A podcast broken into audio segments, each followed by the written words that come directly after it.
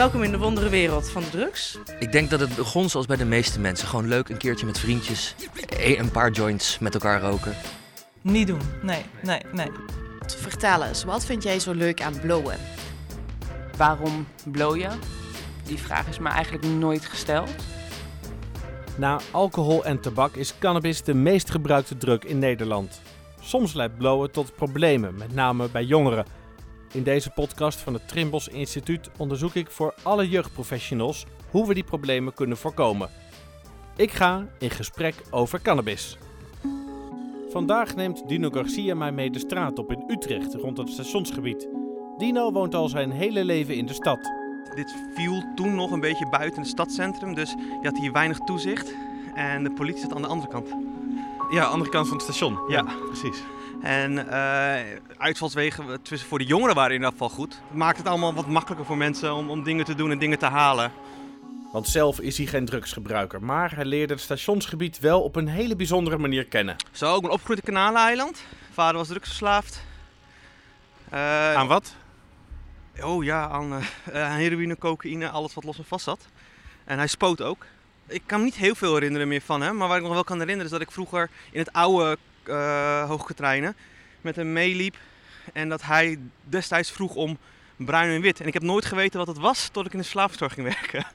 het bleek dat hij om bolletjes, voorverpakte bolletjes heroïne en cocaïne vroeg. Eh, maar dan heb ik het echt over de jaren negentig. Dus eh, toen vroeger ook nog de tunnel was hier beneden. Was je daarin wel veilig als kind? Nee. Nee, Nee, nee. Oh, ik heb echt een vreselijke hekel gehad aan junkies. Totdat mijn moeder een keertje zei van hoe weet je nou hoe je een hekel kan hebben als je niks ervan weet. Toen dacht ik, oh, misschien moet ik eens een keer gaan werken of gaan studeren. Zo is het eigenlijk gekomen. Kan ik zeggen om meer over je vader ook te weten te komen? Ja, zeker. Zeker, ja. Het is zeker, zeker weten dat ik dacht van oké, misschien wat meer. En dat is eigenlijk begonnen dat ik eh, de beveiliging inging. En toen ben ik zo erin gerold bij het Leger des Heils. En eh, vervolgens eh Victas, wat uh, Centrum Marium, wat nu Jellinek is. En zo belandt Dino in de hulpverlening aan de goede kant van de tafel. Jarenlang loopt hij rond in dit gebied om jongeren aan te spreken op drugsgebruik. En hij gebruikt zijn ervaringen van buiten om binnen de organisatie UK jongerenbeleid te veranderen. Kijken, dit was allemaal groot gedeelte braakliggend. Dit was er altijd wel. Ja, Rabobank. Eh, ja, het waren allemaal donker plekjes. Dus als mensen dingen wilden bespreken, kwamen ze hierheen. Dan kon je gewoon doorsteken naar eh, de Inkpot, dat is daar bij eh Moreelse Park. Maar ook dingen zoals hier bij de Rabobank, de garages gingen we ook in. Eh, met toestemming. Omdat Ja. je dan wist, daar willen ook nog wel eens mensen zitten. En de doelgroep... Dus je ging als hulpverlener daar Ja. met toestemming van de Rabobank naar binnen. Ja. Om te kijken of er toch mensen lagen. Ja, het was, eh, werd genoemd veldwerk. Dus dat was echt op straat. Was je straatwerker met als opdracht vanuit de gemeente om eh, jongeren op te sporen die eigenlijk buiten schip en wal vallen. Tussen schip en wal vallen, sorry. En de hulpverlening. Dus denk hierbij aan, ja, ik noem het maar, de jongeren, allochtoonse bevolking die zegt van ik heb geen zin in hulpverlening. Ja, ja. Ehm, ik wil niet geholpen, ik ben niet gestoord. of ik wil geen politiecontact. En dan was het makkelijker soms als je iemand had die ja, uit de scene kwam. Ja? Die van straat kwam. Ja, maar opgroeide Kanaleiland, waar ik ook heel veel van die jongens kende. Mhm. En dan hielp het gewoon soms dat, ze dan, dat je dan die jongens kennen tegen wie zij opkeken. Ja. Dus dat is een heel, heel ander principe. Iemand die altijd op straat gebruikte is Jip. Hij ging vaak naar dezelfde plek in het park vlakbij huis. Ja, we gaan naar een bankje waar ik vroeger altijd blode eigenlijk. En dat deed je altijd op dezelfde plek? Of Nou, dat is op de heel veel verschillende plekken gebeurd. Deze was toevallig erg dicht bij mijn huis. hoe voelt het dan om daar weer eh, langs te komen en- en om er te zijn? En dubbel, natuurlijk. Aan de ene kant is het gewoon maar een bankje. Ja. En aan de andere kant is het wel een bankje met een geschiedenis. Ik ben nu wel al twee jaar, ruim twee jaar inderdaad, ben ik clean. Maar het zet je toch aan het denken, om zo te zeggen. Je kijkt echt terug op een andere periode van je Ja, leven. zeker, zeker. Echt een hele andere periode. We gaan hier naar rechts, want het bankje is daar. om precies Oh, daar is het al. Zoals ik al zei, het is heel dichtbij. Maar net buiten het bereik van de ouders. Dus, eh, Toch onder een paar bomen zo te zien. Aan een eh, grachtje. Midden in Den Haag. Met daarnaast een prullenbak. Met daarvoor een klepje. Vroeger op de visbiedzakjes zaten er stickers met hoeveel gram erin zat. Ja. En die plakten wij altijd hierop. En dan zie je hier inderdaad hek. nog op het hek, in, op het hek voor ons. En dan zie je hier inderdaad nog de restanten van de plak zie je hier nog op het hek zitten. Even een soort memento Ja. van vroeger zelfs. Precies. Hoe zagen die dagen eruit als jij ging blowen? Hoe oud was je bijvoorbeeld toen dat begon? Ik denk dat het begon zoals bij de meeste mensen. Gewoon leuk een keertje met vriendjes, met vrienden in het weekend. Ehm, en dat was dan gewoon e- een paar joints met elkaar roken. Even wat proberen. Even wat proberen. Lachkick, vreedkick. ehm, veel plezier. En daardoor is het eigenlijk gewoon... gebeurde wat vaker, want het was zo leuk om te doen. Hoe zat je toen in je lijf? Ehm, toen zat ik niet goed in mijn leven. Het begon inderdaad op het moment dat ik zelf al... ik had vroeger erg veel angstklachten. Juist dit blowen maakte het juist voordat het leuk in één keer was. Ik, ik had in één keer weer plezier in het weekend. Ik had het weer, vond het weer leuk om met vrienden af te spreken. In plaats van dat ik angstig thuis zat. En Kan je er iets over vertellen, over die angsten? Eh, mijn angst was voornamelijk gerelateerd aan school. Faalangst was dat inderdaad. Ehm, angst om te presteren. Angst dat ik niet goed genoeg was. Ehm, dat werd uiteindelijk een beetje gegeneraliseerde angst voor alles in het leven. Ja, dan kan ik me ook voorstellen dat elke puber van 16 wel eens dat soort angsten heeft. Zeker. Ik denk dat het bij mij het onderscheid in het feit dat het ook fysiek het uit. Ik had heel veel last van paniekaanvallen. Ja, dat is echt iets anders. Dat, is echt, dat is net wat, eh, je- niet, niet eh, kleinerend naar andere angsten, maar dit was net wat intenser inderdaad, ja. Ja, absoluut. Zo klinkt dat. Dus het blowen gaf je wat verlichting. En hoe, hoe werd er naar jou gekeken door je vrienden? Zagen die het blowen ook gewoon als iets leuks? Of zagen die ook wel misschien van, nou, Jip kan toch wel eigenlijk wel net iets, iets te goed gebruiken? Ehm, nou ja, ik, uiteindelijk is het toch altijd een beetje soort zoekt soort. Dus al mijn vrienden, wij hadden zelf ook problematiek. En onder jongens werd daar ook niet echt veel over gesproken. En dat zorgde er uiteindelijk voor dat iedereen blode gewoon en dat was oké. Dat was eigenlijk het, de verbinding. De verbinding, ja, ja, ja, absoluut. Dat is goed dat je het zegt. was inderdaad de verbinding die de groep, vriendengroep uiteindelijk had met het blauwe, ja. Hoe ging het verder? Want ja, we begonnen dit verhaal toen je ongeveer een jaar of 16 was. 16, klopt en hoe inderdaad. ging het dan verder? Ehm, uiteindelijk werd de angst heviger. Ik ontwikkelde ook een burn-out slash depressie, omdat ik al zo lang met angst kampte, maar er eigenlijk niet onderuit kan. Ik kreeg wel behandeling, maar dat werkte niet goed. Eh, ook uiteindelijk medicatie geslikt voor de depressie. Ehm, uiteindelijk ben ik toen mijn middelbare school gestopt. Eh, een paar jaar eruit geweest en toen nam mijn blowen echt intens toe. Toen werd het echt vrijwel elke dag en ook in je eentje blowen. En wat voor school deed je? Ik deed VWO toen de tijd. Dus geen eh, kinderachtige opleiding. Nee, En als je niet. dan die regelmaat kwijtraakt. Ehm, Ja. ja. dan val je er snel uit en dan ga je toch, zeker als je je niet lekker voelt, is het blowen nog het enige moment dat je wel wat plezier ervaart. Of in ieder geval content bent met waar je nu zit. Ja. En dan is het makkelijk om naar te vergrijpen. Uiteindelijk komt Jip in een diep dal, maar daarover straks meer. Ik ben ook benieuwd wie nou die wietgebruikers zijn op straat, afgezien van de verhalen van Jip en Dino. En daarom heb ik in Amsterdam afgesproken met criminoloog Ton Nabben. Hij onderzoekt onder meer wie welke drugs gebruikt, zoals wiet. Nou, dat is een doorsnee van de Nederlandse bevolking, dus van, van jong tot ouder. Maar wel met, eh, als we kijken naar carrières en gebruik, zien we natuurlijk vooral bij eh, de, de jongere groep ehm, een hoge mate van experimenteergedrag. Dat is nu een van de dingen die, eh, die jongeren doen. Naast alcohol drinken, tabak roken, experimenteren met cannabis. Dus het zit heel erg in die experimenterende fase. Ook, ook, ook, ook eh, een deel ook al minderjarig. Nou goed, dat, dat, dat, dat, dat blijft een tijdje. Blijven ze experimenteren, maar dan zie je toch al vrij snel tot het bij eh, veruit de grootste groep. ehm, ja, die stoppen daarmee. Ja. Blowen gebeurt altijd in groepen.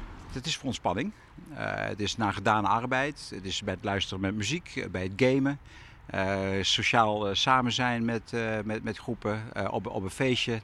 Ehm, dus dat zijn meer de momenten dat. en de mensen nemen dat ook om, omdat ze dan daardoor de muziek beter luisteren of horen. Past het dan heel erg bij een cultuur? Ja, er zit, er zit, er zit wel een. ondanks dat het middel natuurlijk al vrij lang gebruikt wordt op de Nederlandse markt is. Vanaf de jaren 60, eind jaren 50. Blijft het nog steeds wel een beetje een subcultureel middel. eh, Vergeleken met alcohol en, eh, en, en tabak. Dat heeft ook te maken tot het, eh, tot cannabis nog steeds illegaal is. Alhoewel, ik denk veel jongeren dat niet, dat niet meer zullen weten dat dat nog steeds illegaal is. Omdat we het gedogen. Je kunt dat in de koffieshop kopen als je meerderjarig bent, 18 plus. Ehm, wat niet wegneemt dat er ook gewoon eh, een, een deel van die minderjarigen daar vrij makkelijk aan kan komen. Omdat ze oudere vrienden hebben of eh, con- contacten, et cetera. Maar cannabis is illegaal nog steeds. Eh, Het is officieel is het middel nog steeds illegaal, ja. Kijk, ze hebben, we praten vaak over die voordeur. Hè? Dat betekent dus eigenlijk dat je gewoon als consument gewoon naar zo'n, naar zo'n eh, locatie kan. Dan koop je het gewoon in, er is een menukaart. Je mag niet meer dan 5 gram verkopen, dus daar zitten allerlei dingen aan vast. Alleen eh, de achterdeur, wat dat genoemd is, wie produceert dat dan? Ja. Nou, daarover Uh, en daar wordt al heel lang wordt daar over, uh, over gepraat en gesteggeld. Maar uiteindelijk wil men dus dat hele proces van het, uh, van het, het opkweken van een, van een zaadje tot het verkopen van de top aan de consument wil men transparant maken. Ik vind dat een goede ontwikkeling. Omdat je namelijk ook daardoor weet als verkoper wat je precies verkoopt, wie dat gemaakt heeft, of dat netjes gedaan is. Dus je wil ook veel meer, um, ja, toch ook veel meer informatie naar je, naar je consument toe. Dat is nu niet transparant. Nee, maar omdat gewoon de koffieshophouder uh, gewoon vaak niet weet waar het vandaan komt. Zo is dat eenmaal gegroeid. Het is een illegale markt. Dus nooit, nooit, men heeft nooit toegestaan om het ook gewoon uh, om het legaal te kweken. Nou, daar zijn dus nu al plannen in die richting voor met experiment. Waarin men dus een aantal gemeentes dat probeert, dat, dat, hele traject van, van, van, van, van telen tot verkoop als experiment uit te voeren of dat werkt. Of coffeeshop-eigenaren daar tevreden mee zijn, of de blowers ook tevreden zijn, of die ook niet weglopen, of het weer op de zwarte markt gaan verkopen. Dus dat probeert men dus gewoon nu te kijken. En de meest wenselijke situatie vind ik dan dat je uiteindelijk gewoon een systeem krijgt waarin gewoon, um, ja, net zoals met de alcohol, dat je gewoon weet waar, uh, wie het geproduceerd heeft. Dat je daar varia variëteit in krijgt in, in soorten. Want ja, er zijn natuurlijk allerlei uh, verschillende, ook, ook smaakverschillen ook bij consumenten. Uh, en dat je dat gewoon netjes in een, in een koffieshop kunt kopen. We gaan terug naar Utrecht. Dino gaat niet meer dagelijks langs alle donkere hoekjes, maar hij beheert nu een wooncomplex voor jongeren of bijvoorbeeld statushouders. En in hoeverre speelt middelengebruik daar ook een rol? Ja, continu eigenlijk. Want dingen zoals alcohol en overmatig alcoholgebruik en uh, dingen zoals blowen. Ja, het is zo geïntegreerd in de Nederlandse maatschappij ergens. Dat de reguliere bewoners, dus de mensen die daar uh, mee helpen met het ook doen. En dan heb je ook nog de kwetsbare jongeren bij elkaar. Dus je zit continu van, wat is ja, normaal, wat kan wel, wat kan niet. Uh, zeggen ook experimenteren hoort erbij. Dus het is een fine line om te lopen wat betreft dit onderwerp. Maar ehm, ja, dus we hebben coronatijd maakt het ook moeilijker. Dus we hebben een aantal keer corona-isolatie gehad en heb je mensen die een blowen omdat ze ADD hebben. Ja, hoe ga je daarmee om? Ja, nou, zeg maar. Gedogen. Gedogen en zo, ja. zo veilig mogelijk maken dat je zegt van we kunnen kijken wat er mogelijk is. Want het alternatief is dat je ontspoort en dat je gek wordt en dat je niet aan de isolatie houdt. Dus wat, wat doe je dan? Uh, dus, dus continu afwegen samen met, uh, met je collega's en de gemeente van hey, wat, wat kunnen we nog toestaan. Een gedogen om te voorkomen dat iemand gek wordt. Hè? Dus dan zijn er wel twee uitersten, toch? Ehm, ja, misschien moet ik het anders verwoorden. dat iemand, nou ja, nou, nou, de, de psychische, soms is de isolatie van, van 7 tot 10 dagen binnen zitten zonder contact. Bij corona in dat Bij geval. In, in deze ja. specifiek in corona inderdaad. Um, en dus ook niet kunnen sporten, ook geen uitlaatklep hebben. Uh, schadelijker dan zeggen, oké, okay, je mag een keer uh, een blootje met je raam open, goed geventileerd. Want het alternatief is dat hij zegt van, ik ga het niet doen. Ik ga gewoon naar buiten, want anders trek ik het gewoon niet. Of ik doe het toch. De kans is groter dat hij het dan wel doet. Ja. Uh, ja. En dan kan je tenminste ook in gesprek gaan. Want dat is eigenlijk het meeste wat we, wat we willen. We willen in gesprek gaan. Zodra je het zeggen, het mag niet, we moffelen het weg dan gebeurt het onder de, onder de raden en dan wordt het alleen maar moeilijker. Dus het is belangrijker dat je in gesprek bent dan ja, dat er niet wordt gebruikt? Uh, oh. Nee, nee, nee. Het is belangrijk dat het niet wordt gebruikt. Maar realistisch gezien is het ook van als je het heel hard gaat handhaven binnen de setting die wij hebben, uh, dat, is, dat is onrealistisch. Dat, dat gebeurt niet. Dus daar moet je ook rekening mee houden. Dus we zetten wel in op niet doen, maar het is altijd grijs gebied. Drugs is altijd in het leven van Dino geweest en zijn conclusie is maatwerk voor wie gebruikt. Aan de ene kant mensen hun gang laten gaan, maar zodra er overlast komt, dan trekt hij een duidelijke lijn. Terug naar Jip. Hij was gestopt met school, maar hij ging wel op kamers wonen met vrienden. Met een vrij eenvoudig dagritme. Gewoon elke dag. We stonden op, we bloden, we gingen naar bed. We bloden totdat we naar bed gingen. En zo, je stond dan wel op om naar je werk te gaan of naar je studie of wat dan ook. Maar blowen, daar draaide het wel om, ja. De hele dag? Eigenlijk de hele dag, ja. ja. ja. Dus dat was in een studentenhuis? Een soort of studentenhuis, ja. We hadden toevallig hier een huisje in de buurt gevonden waar we met z'n vieren konden wonen. De huur konden we betalen. Um, dus daar woonden we met z'n vieren. Um, ja, en, en, twee partners die er ook nog waren. Dus dat was zes man. Maar dat was de hele dag door blowen, inderdaad, ja. En hoeveel jaar heb je dat volgehouden? Ik ben ongeveer mijn twintigste ben ik het huis uitgegaan. En nou, eigenlijk tot mijn 27ste heb ik dat, de hele heb ik dat volgehouden, ja. ja. Dus een jaar of zeven. Zeker, ja, ja, ja. Heeft die periode je ook eh, zoveel gebracht? Nee, die periode niet. Het wordt het nieuwe normaal, om zo te zeggen. Dus de seconde dat je dan niet bloot, ga je in één keer wel meer angsten voelen. Ehm, je hebt meer moeite met eten, je kan minder goed slapen. Dus het is juist, je gaat dan blowen om gewoon normaal te blijven, zeg maar. De fysieke verslaving hoor ik Ja, de fysieke verslaving zit- hoort daar echt bij inderdaad. En psychisch natuurlijk ook. Ehm, Ja. op eh, ja, angsten komen, komen bij mij in ieder geval meer naar voren. Ander, voor andere mensen zijn dat misschien andere dingen. Bij mij was dat voornamelijk angsten.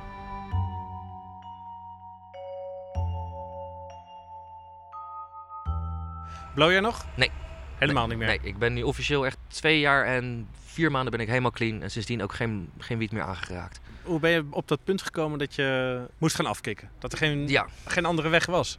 Nou, laten we het zo zeggen, voor, om, om, om op zo'n realisatie te komen dat je daar moet beginnen, moet je echt een afgrond bereiken. En dat heb ik toen ook ehm, in de latere jaren bereikt. Iedereen die bloot weet ook dat het niet goed voor hem is als, als je veel bloot. Iedereen weet ook dat het beter is om te stoppen. Dus dat is, die wetenschap heb je al jaren. Het was uiteindelijk het idee dat ik een... ehm, ik wou toch echt weer graag een studie gaan doen. De studie die ik nu doe, psychologie. Wetend dat als ik dat stoned zou doen of zo verslaafd zou zijn aan blowen, dat ik dat niet zou kunnen. Dat was één motivatie. En een relatie van toen der tijd. ehm, zij was ook min of meer van het is mij of blowen. En die twee plus Duidelijke keuze. duidelijke keuze inderdaad, ja. ja dus toen ben ik, eh, heb ik me ingeschreven, ben ik als eerst naar de huisarts gegaan. En verteld van, hé hey joh, ik blow al veel te lang, veel te veel. En dat was ook de eerste keer dat ik er echt open over was. En van, ik wil graag afkicken, alleen ik wil hier hulp bij. Want ik weet dat ik die hulp nodig zal hebben. Maar dat inzicht had je dus nog? Ik denk dat iedereen dat wel heeft, ja. Ja, ook als je zo ver heen bent? Ja, ja ik, ik, mag ik natuurlijk niet voor iedereen zeggen. Ik denk dat Mhm. veel mensen dat wel hebben. Alleen de wetenschap dat je daar ontzettend hard voor moet gaan werken is gewoon zo verlammend. Dat, dat vooruitzicht, dat is gewoon, nee, waarom, zoals ik net al zei, waarom mogelijk iets moeilijks doen waar misschien geluk uit komt, als je ook gewoon content thuis kan zitten blowen.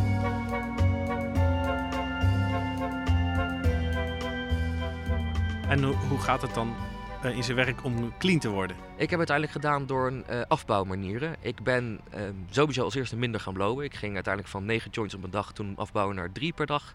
En dan elke week één dag niet. Dus ik begon op de eerste week dinsdag niet. En de week daarna deed ik dinsdag en donderdag bijvoorbeeld niet. En de week daarna dan dinsdag, donderdag en zaterdag niet. En zo bouwde ik dat op over zes weken. Totdat er uiteindelijk nog maar één week was waar ik dan nog één dag mocht blowen. Toen was ik al zes dagen clean. En die laatste dag dacht ik ook van nee, nee, we gaan gewoon nu stoppen. Oh ja? Ja, dus het heeft uiteindelijk vijf weken geduurd. Met veel angst en woede en frustratie en andere kopingsmechanismes die niet zo gezond waren om dat door te komen. Kwamen andere dingen voor in de plaats? Andere verslavingen of ander, Ehm, ander slecht gedrag? Nou, ik, ik rook nog steeds, ik rook. En dat deed ik toen extra veel. Ik denk ook dat dat me geholpen heeft, omdat er dan toch nog de handeling van het roken zit er nog een beetje in. Ehm, die paar weken tijdens het afkicken en nog een week of twee daarna ben ik ook wel veel meer gaan drinken. Omdat er toch, ehm, er kwam zoveel emotie naar boven die ik gewoon al jarenlang eigenlijk onderdrukt had. En daar kon ik niks mee. Raak je dan niet van de regen in de drup? Ik, s- eh, ik, ben, ik ben blij dat het bij mij niet gebeurd is. Maar ik zie wel dat het een, heel groot, ja, een hele grote valko is. Of een struikelblok is voor velen. Dat kan heel makkelijk gebeuren, ja. Want hoe is het met jou verder gegaan? Goed. Ja, ik, ehm, dat drinken nam uiteindelijk af. Ehm, uiteindelijk begonnen met de studie. Het lastigste van de therapie alleen, en dat is wat ik wel heel erg merk bij de behandelingen nu, en wat ik ook van anderen hoor, is dat er vaak tegen je gezegd wordt: als jij bloot, kunnen we jou niet behandelen. En wat je dan dus automatisch als kind gaat doen, is niet vertellen dat je bloot. Ja. Waardoor je dat dus wel in stand gehouden wordt. Want, want, want dat hoorde jij. Ja, dat heb ik van meerdere psychologen gehoord. En ook van vrienden toen de tijd die zelf ook behandeld werden. Een van de eerste tekenen die hun hoorden was... er werd altijd gevraagd, joh, gebruik je drugs? Soms. Blow je? Ja. Oké, ja, als je te veel bloot, dan kunnen we je eigenlijk niet behandelen. Dus dan sta je buitenspel. Dan sta je buitenspel. Ehm, en als je dus wel behandeld wil worden, zeg je dan ook maar dat je niet zoveel bloot. Terwijl dat eigenlijk wel gewoon zo is.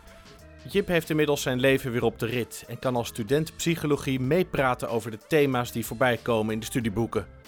Hij kan zijn verleden nu in zijn voordeel gebruiken. Wat ik van anderen heb gehoord is dat ik eh, een stuk zelfverzekerder ben. eh, een stuk meer mijn mannetje sta. ehm, minder dingen uit de weg ga.